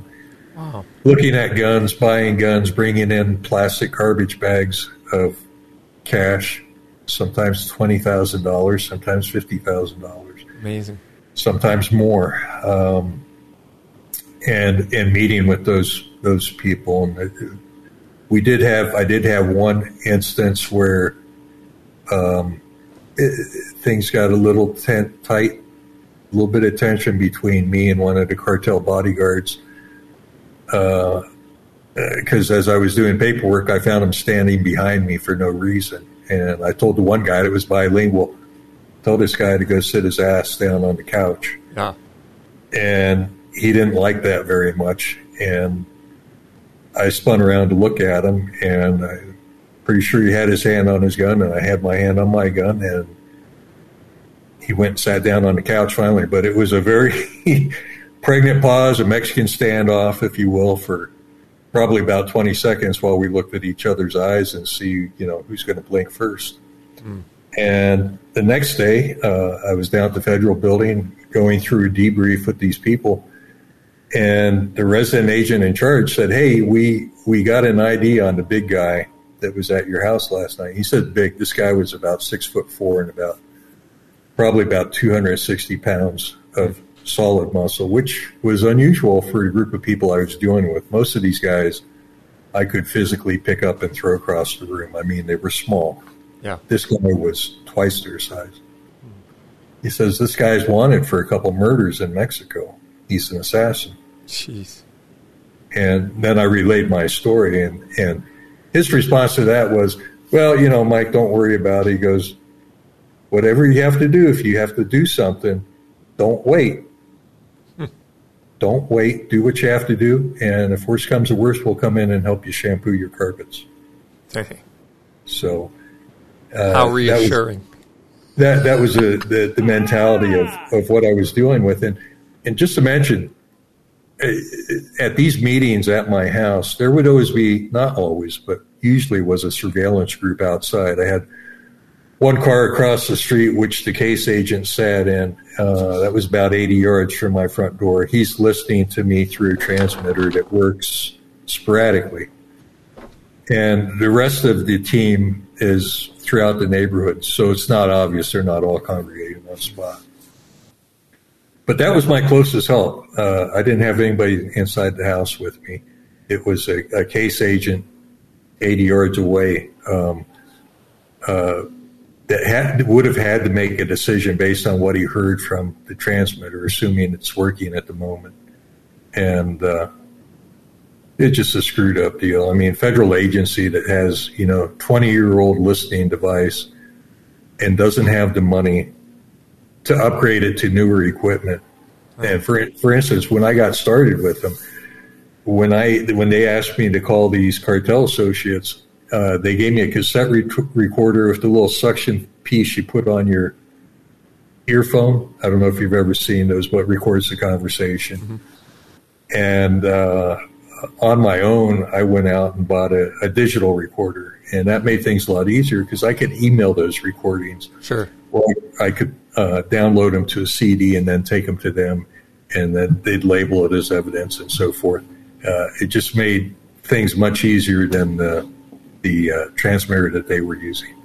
You know, it's funny, um, and we're talking with Mike Detty, author of uh, Operation Wide Receiver.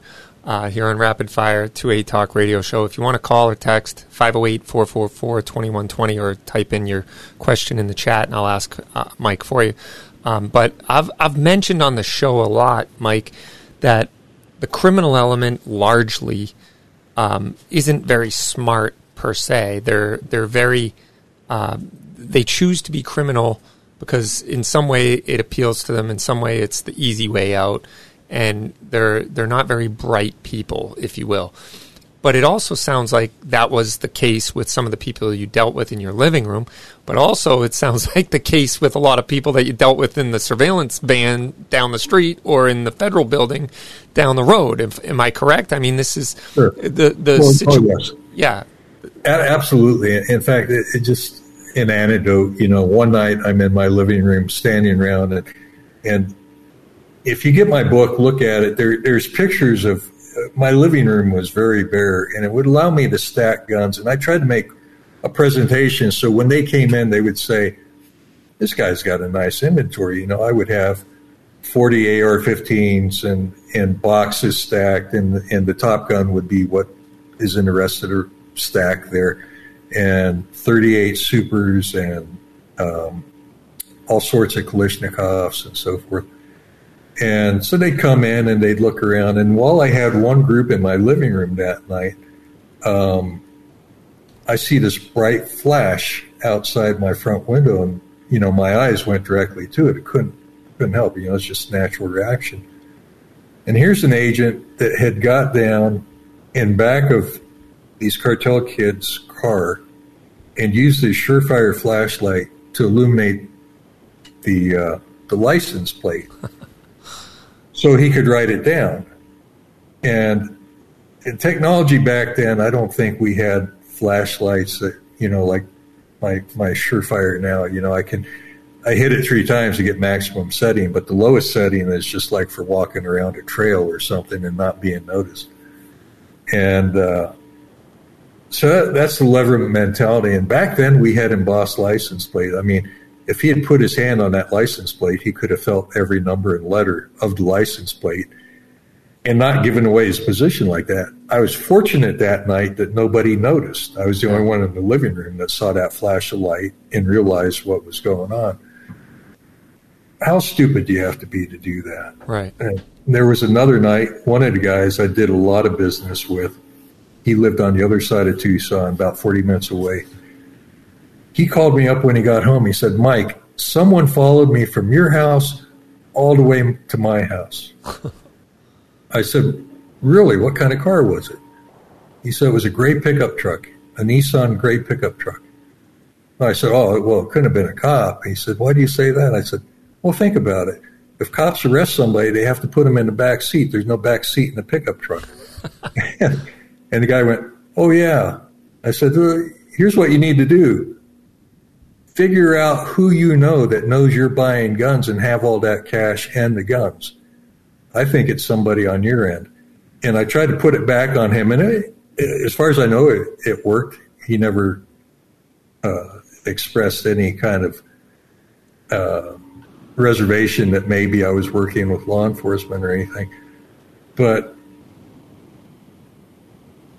law enforcement knows how to do rolling surveillances where the car following is is replaced every couple blocks so that these people have no idea that they're being watched. And apparently, all that was set aside one night because somebody got lazy and didn't really care. Yeah, and that's that's the thing. I mean, to them, I was just a Charlie. Char- Charlie is a pseudonym for a, a confidential informant, and uh, by nature, uh, confidential informants are disposable, and usually because informants are usually people that are trying to have a sentence reduced or trying to stay out of jail. Mm. I became a confidential informant because I thought it was the right thing to do, and I really didn't have a problem with helping law enforcement. Yet some of the people in law enforcement treated me like I was a Charlie trying to stay out of jail instead yeah. of a, a good guy, a patriot trying to do the right thing.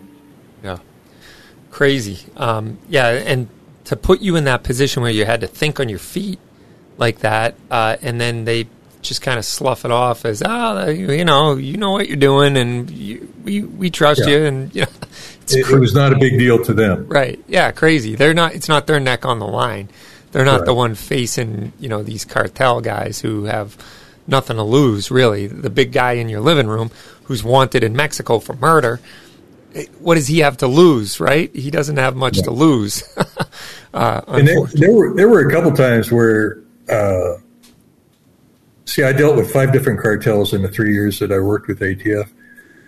There was one that kept putting together bigger and bigger orders and one of the concerns, and the, and the ATF was very truthful with me about it, was at some point in time, these orders are going to get so big that they feel like they're not going to need to deal with you anymore and they would rather keep their money. Mm. And at that point, they'll just knock you out, take the guns, and keep the money.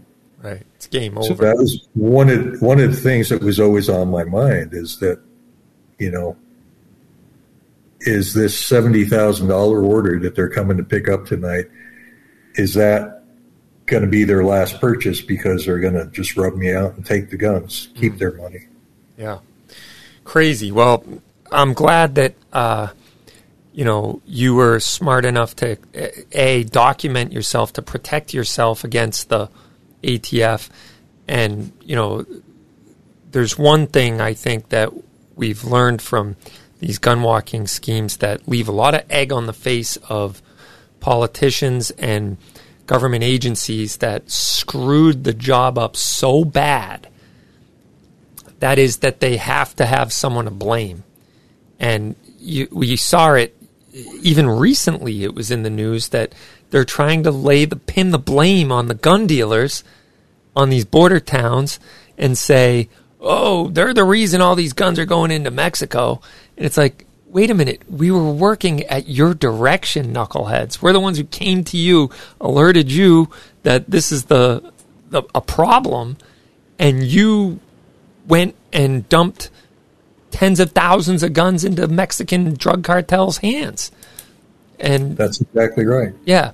And so the ATF and the politicians that were involved wanted to make sure that they didn't, you know, f- take the fall for this horrible situation gone bad. And so they want to pin it on you. And also, on the other hand, you got to worry about looking over your shoulder against the people you actually sold the guns to, and you were helping, uh, you, you know, you were helping the ATF try to build a case against them that they aren't going to come back as some sort of reprisal. And it, and as it kind of came out in your book, thankfully you played that role very well. And a lot of them were like, shoot, if Mike finds out I got rolled up, he's going to kill me, you know. so fortunately for you, you played the bad guy very well as also. Well, you know, but the end result of Operation Wide Receiver, there were 30 people arrested.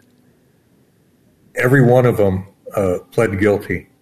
And that's because they would sit them down with their lawyers and play videotapes of them coming in or out of my house or audio recordings of them talking to me inside my house.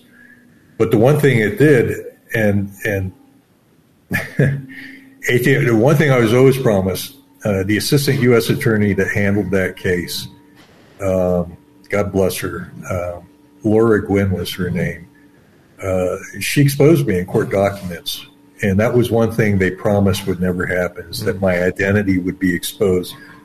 ATF had told me that the way they set up their their books would be that the confidential informant was somebody talking to me and I was the corrupt gun dealer and telling them this information and that's how they their notes and so forth were supposed to reflect it. Mm. Well, uh, the assistant U.S. attorney goes, "Oh, that's ridiculous." Um, what did he expect? He had to expect that he's going to get exposed anyway. That was her attitude. So uh, when Brian Terry, the border patrol border patrol agent that was killed uh, with one of these Fast and Furious guns, um, William Newell, who was the special agent in charge of Arizona as well as New Mexico, he came out and said publicly that no guns were ever allowed to walk. Uh, and of course, he was in charge of both Operation Wide Receiver and Fast and Furious. And when he said that, having already been exposed by the assistant U.S. attorney, I was in a position where I didn't have anything to lose. And my motivation at that point was throughout all of this, I've tried to be a good American. I've tried to be a patriot. I've tried to help law enforcement. But now that I understand what's happening with his denial about letting guns walk, now I know that he's up to something that he had to start a, uh, um, he had to, he had to backstep and cover up his trail. Obviously, there's lying going on. Mm. And I didn't want to be part of it. I didn't want my name associated with him. That's when I decided to go public went public, I somehow managed to run into Sharyl Attkisson from CBS News, and that was my my first public. Um, you know what the right word is uh, uh exposure regarding this. It's uh, investigation. It's not an investigation. It was never investigation. It was a plot mm. to deliver guns to mexican cartels. That's all unbelievable. Unbelievable. What a dark time in our history and uh, you think you're doing the right thing and man could have, you know, if if you didn't protect yourself so well, it could have come back to bite you. And so we're glad that all worked out for you, Mike. And um, what what about Shot Show? You going this year? Are you? I'm going. All yes. right. And are anything? Have you been going every year, or do you go every year? So, uh, other than the one year the pandemic shut shut down, I think this is my thirty second consecutive show. Wow. you know, and it's always amazing because at least once a year I'll get just sicker than a dog, but it's never happened the week that I'm at Shot. Well, that's good. Uh, and uh, anything you're looking forward to this year at Shot, or?